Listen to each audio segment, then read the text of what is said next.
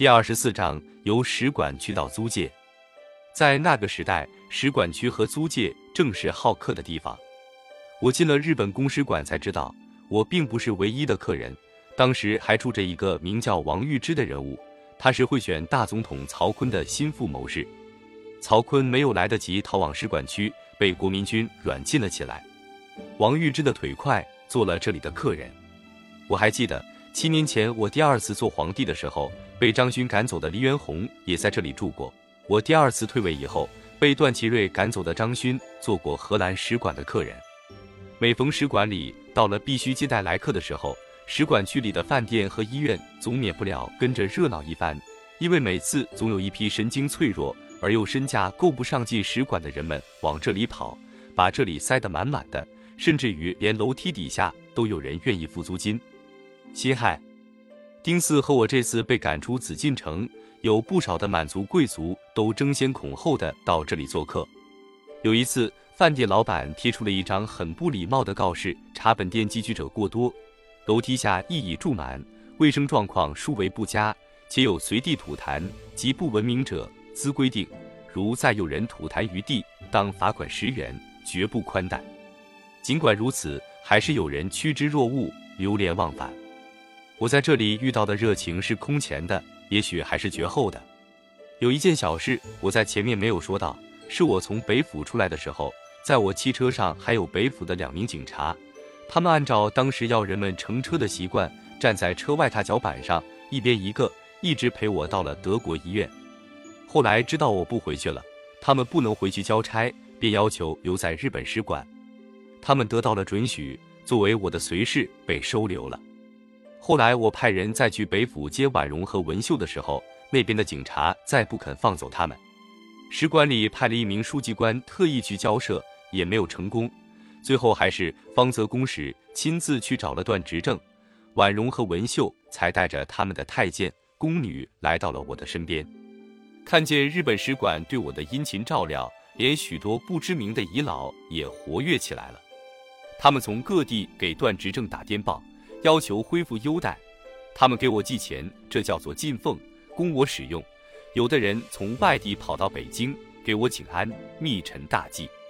蒙古公公好像吃了兴奋剂似的，发出通电，并上呈文给执政府，质问对他们的优待怎么办。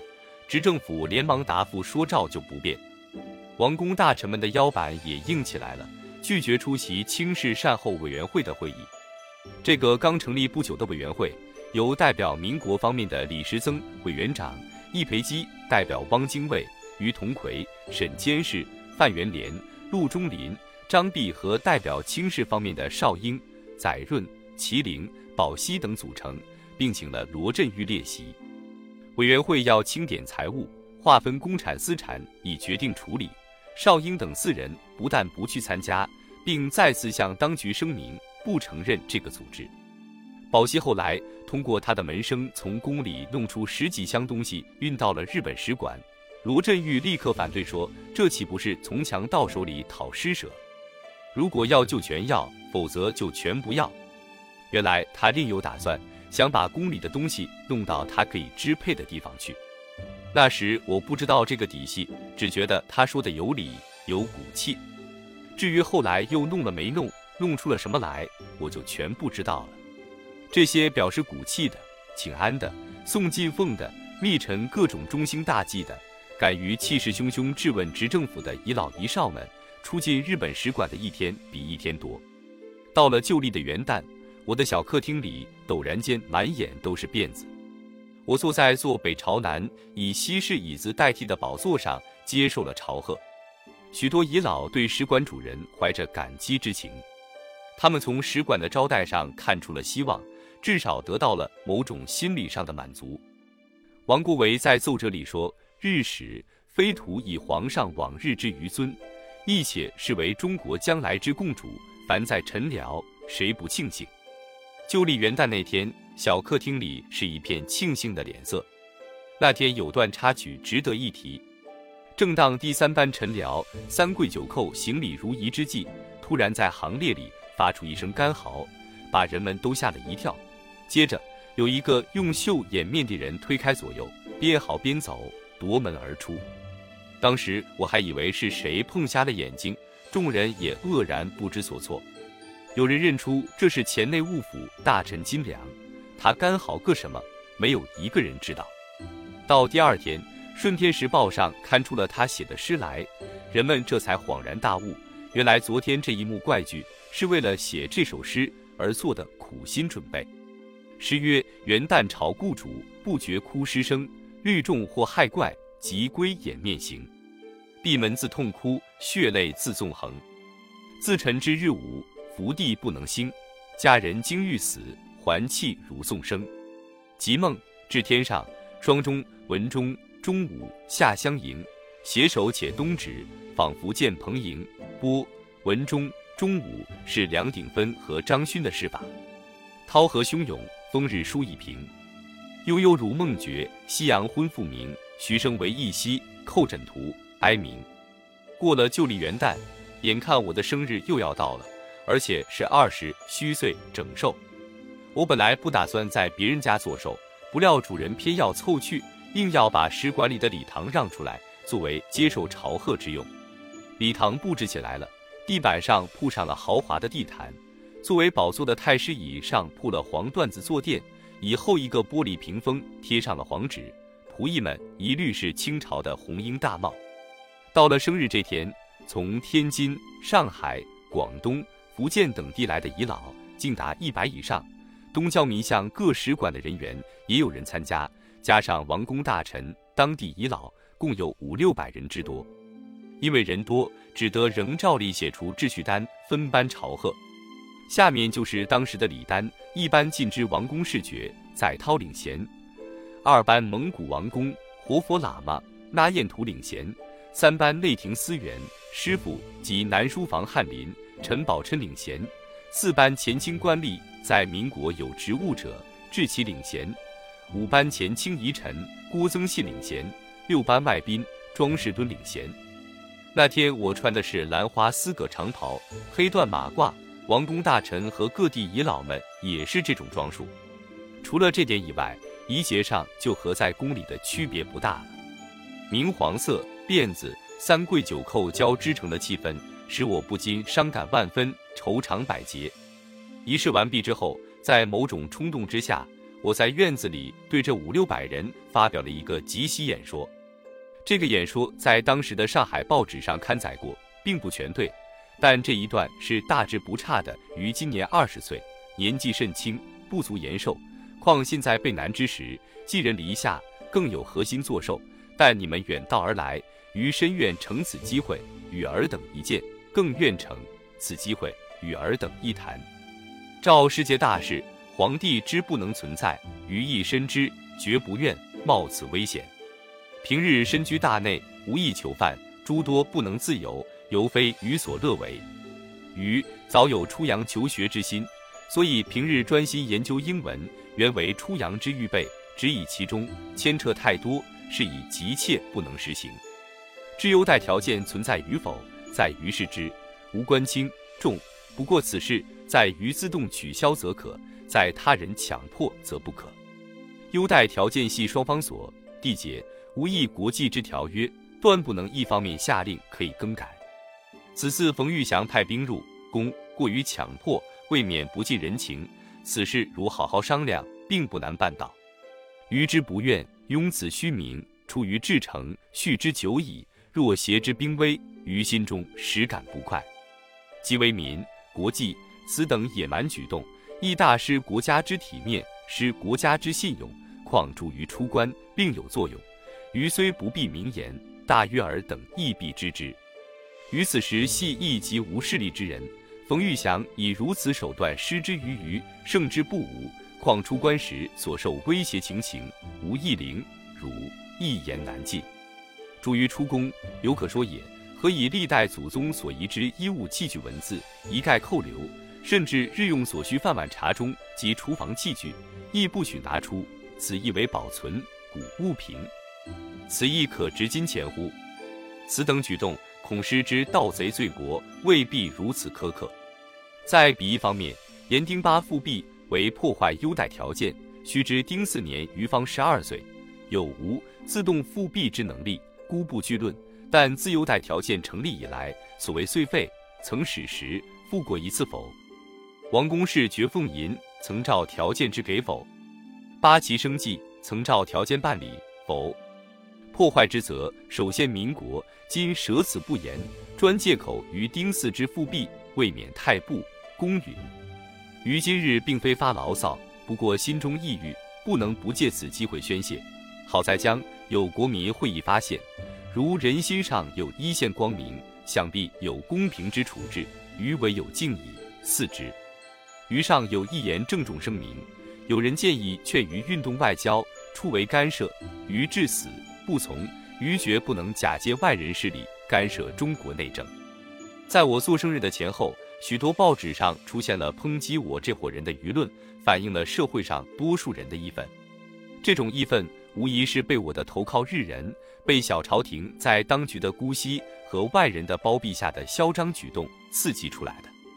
这时，清室善后委员会在清查宫内财物时，发现了一些材料，如袁世凯做皇帝时写在优待条件上的亲笔跋语、内务府抵押、变卖、外运谷物的文具等等，公布了出来。于是舆论大哗。当然，最引人愤慨的还是小朝廷和日本人的关系。以及遗老们发起的要求恢复优待条件的运动，在我过生日的时候，报上刊登的已有十五个省三百余人，十三起联名呈请。为了对付小朝廷，北京出现了一个叫“反对优待轻视大同盟”的团体，展开了针锋相对的活动。这些社会义愤在报纸上表现出的有别管真文的讽刺小品，也有严肃激昂的正面指责，有对我的善意忠告。也有对日本使馆和民国当局的警告式的文字。今天看来，哪怕我从这些文章中接受一条意见，也不会把我的前半生弄成那样。记得有几篇是揭发日本人的阴谋的，现在我把它找出来了。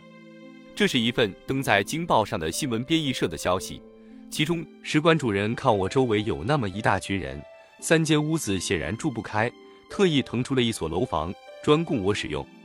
于是我那一班人马，南书房行走和内务府大臣以及几十名随侍、太监、宫女、副差、厨役等等，又各得其所。在日本公使馆里，大清皇帝的奏事处和值班房又全套恢复了。更重要的是，方泽公使给我取得了执政府的谅解。执政府除了向方泽公使做了表示之外，并且派了陆军中将屈同峰亲自到日本兵营的主本大佐那里。再次表明，执政府极愿尊重逊帝的自由意志，并于可能范围内保护其生命财产及其关系者之安全。以我父亲为首的王公们曾来劝我口去，说北府现在已经安全，有段祺瑞和张作霖在，国民军绝不敢任意行事。还说段和张都向他们做了保证。但我相信罗振玉他们的话，段和张的保证都是因为我进了使馆才说的。我如果还在北府。而国民军还在北京，什么保证都靠不住。我拒绝了他们。事实上，王公们也正在向使馆区里找住处。后来，有的进了德国兵营，有的进了六国饭店。我父亲一面劝我，又一面在西什库教堂租库房，存放他的珍贵财物。后来，北府里的弟妹们也都跑到西什库教堂住去了。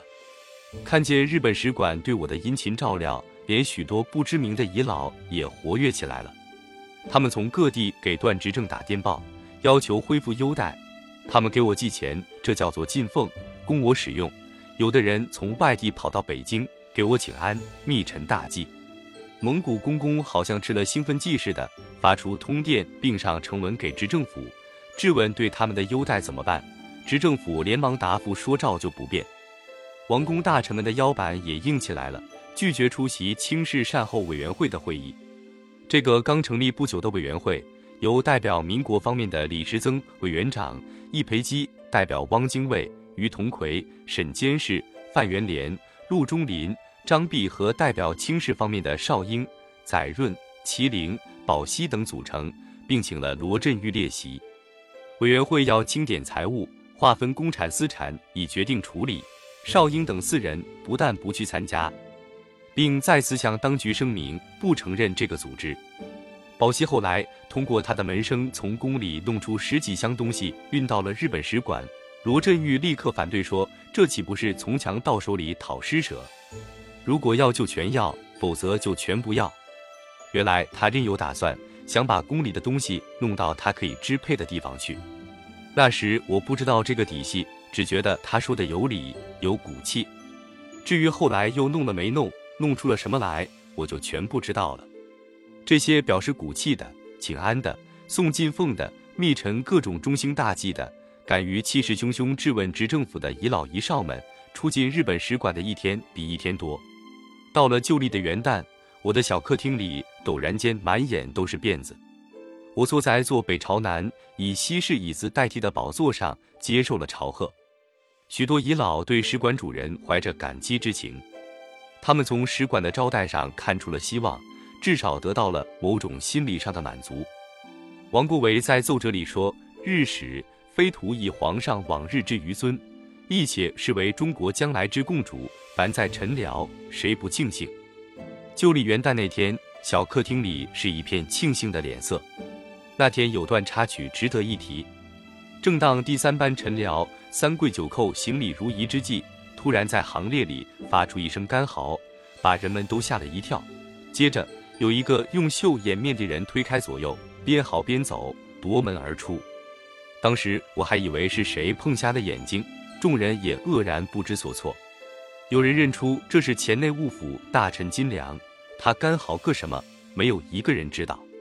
到第二天，《顺天时报》上刊出了他写的诗来，人们这才恍然大悟，原来昨天这一幕怪剧是为了写这首诗而做的苦心准备。诗曰。元旦朝故主，不觉哭失声。虑众或害怪，即归掩面行。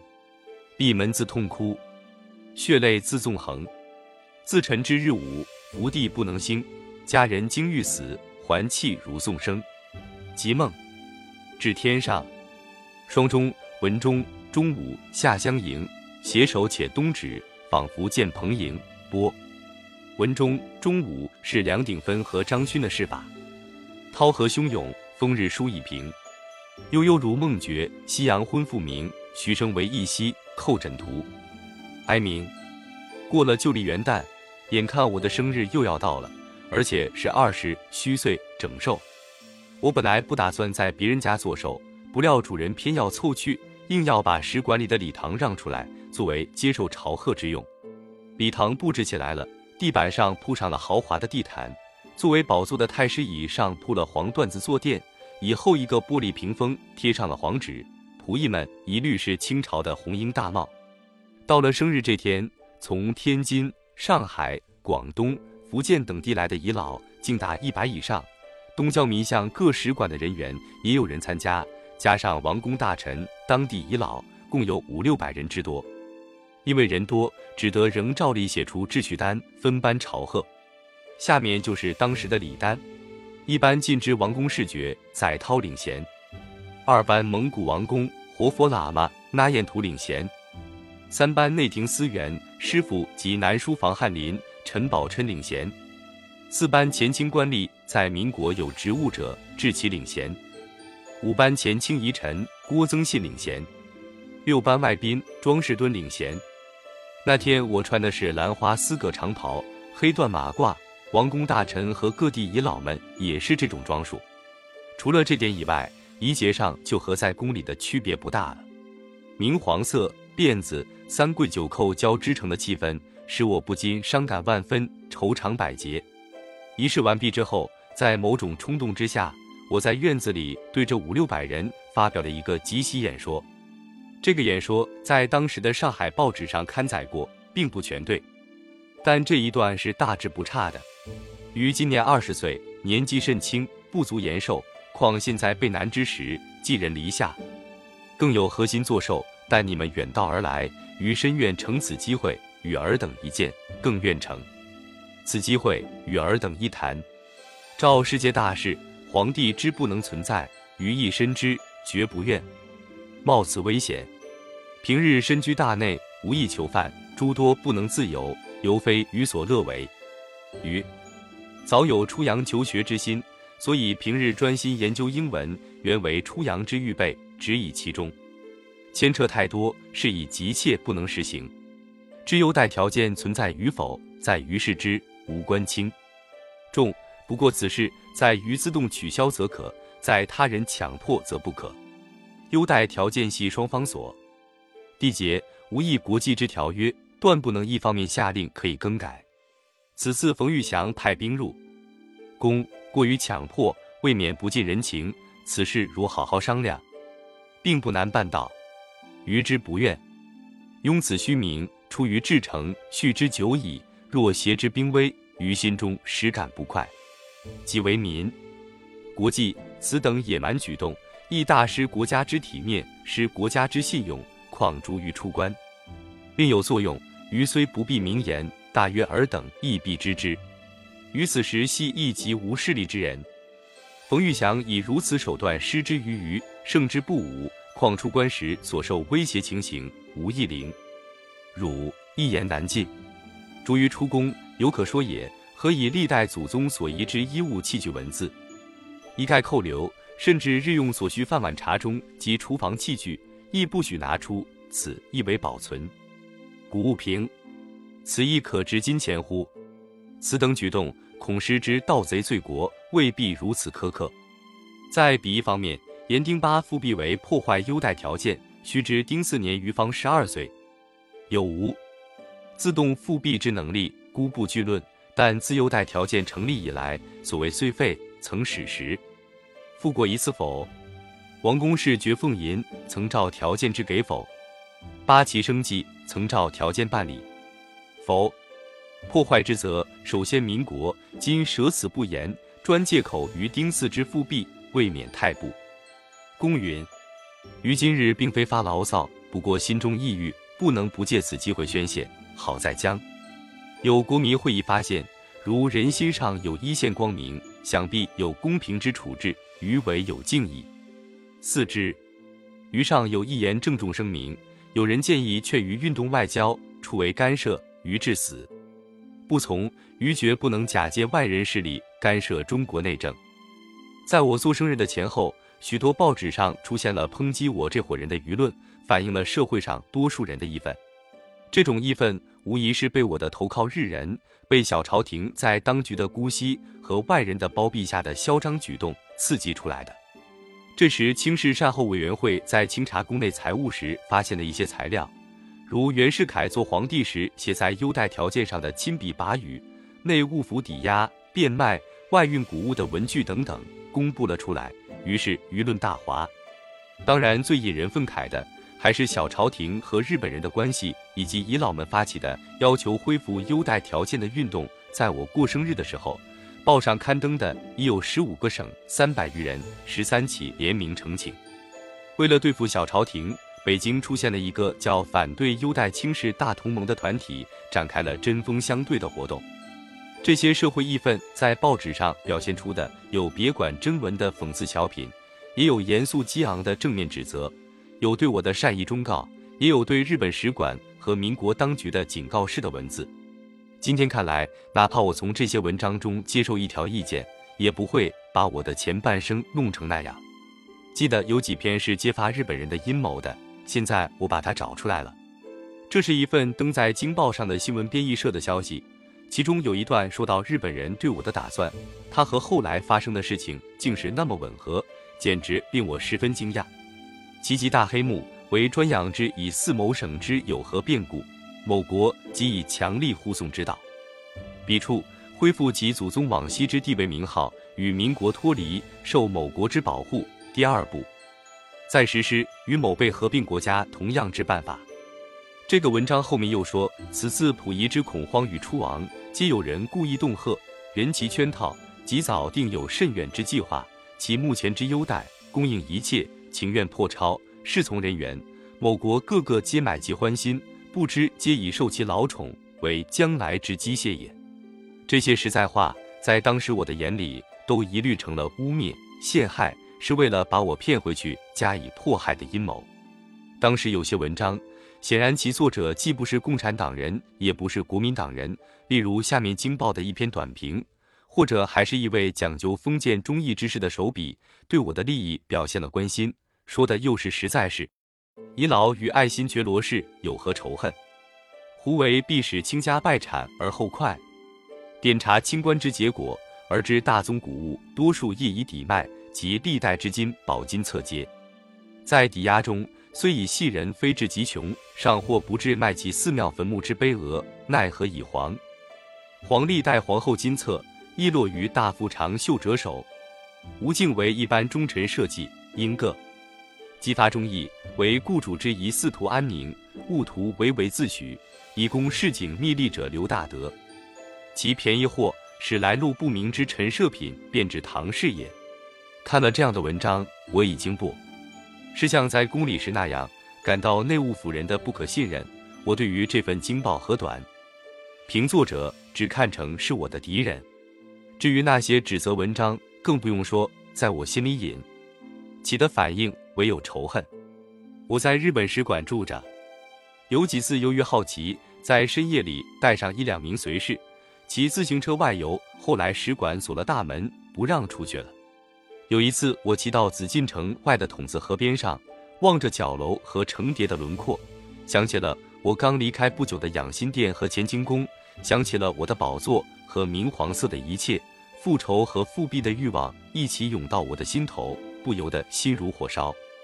我的眼睛噙着泪水，心里发下誓愿，将来必以一个胜利的君王的姿态。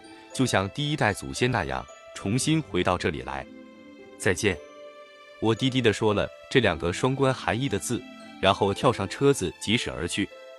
在使馆的三个月里，我日日接触的是日本主人的殷勤照拂，遗老们的忠诚信誓和来自社会的抗议。我的野心和仇恨在这三种不同的影响下日夜滋长着。我想到这样待下去是不行的，我应该为我的未来进行准备了。原先的打算又回到我的心中，我必须出洋到日本去。使馆对我的想法表示了支持，公使正面不做什么表示，而池部书记公公开表现了极大的热情。罗振玉在他的自传及聊编中提过这个池部，他说：“与自隋代人使馆后，见池部君为人有锋利，能断言，乃推诚接纳。池部君亦推诚相接，因密与商上行止。”持部君谓翌日中国之乱，非上不能定，以早他去，以救宏图。于是两人气一身。关于郑孝胥和罗振玉这两位宠臣的事，这里要补述一下。这时以我为目标的争夺战，在日使馆中又进入了新的阶段。这次是以郑孝胥的失败和罗振玉的胜利而收场的。郑孝胥曾经拍过胸脯说，以他和段的关系。一定可以把优待条件恢复过来。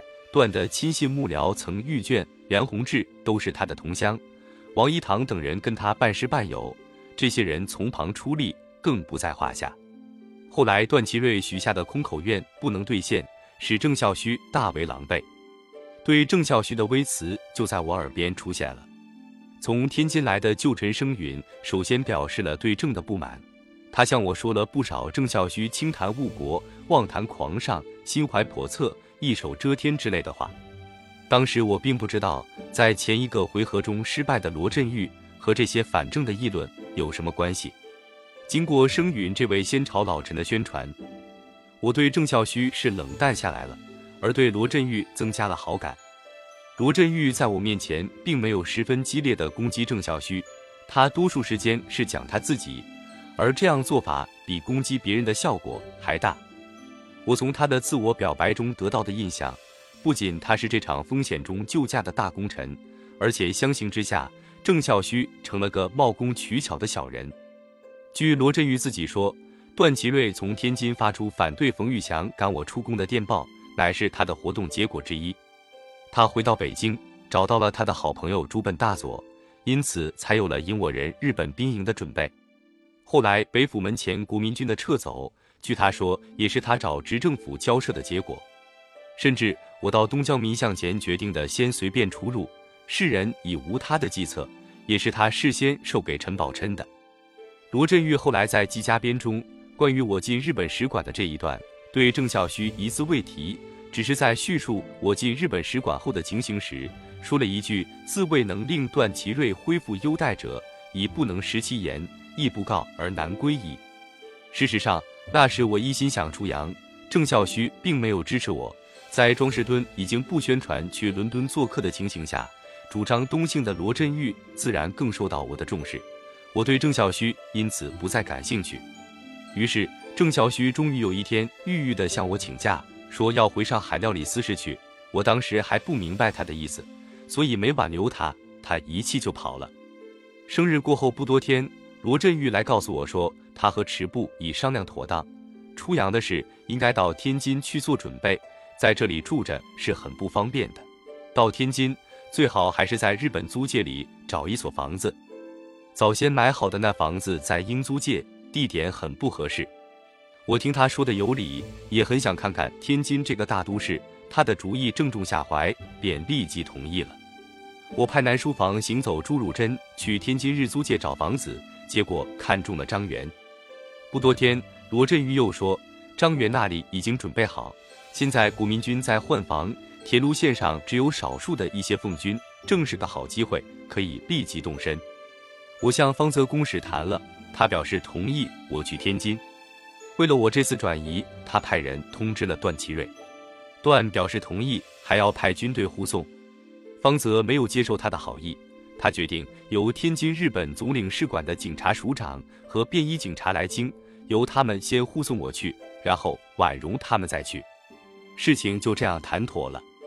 民国十四年二月二十三日下午七时，我向方泽公使夫妇辞行。我们照了相，我向他们表示了谢意，他们祝我一路平安，然后由持部和便衣日警们陪着。出了日本公使馆的后门，步行到了北京前门车站。我在火车上找到了罗振玉父子。火车在行进的一路上，每逢到站停车，就上来几个穿黑便衣的日本警察和特务。车到了天津，车厢里大半都被这样的人占满了。日本驻天津总领事吉田茂和驻屯军的军官士兵们，大约有几十名，把我接下了车。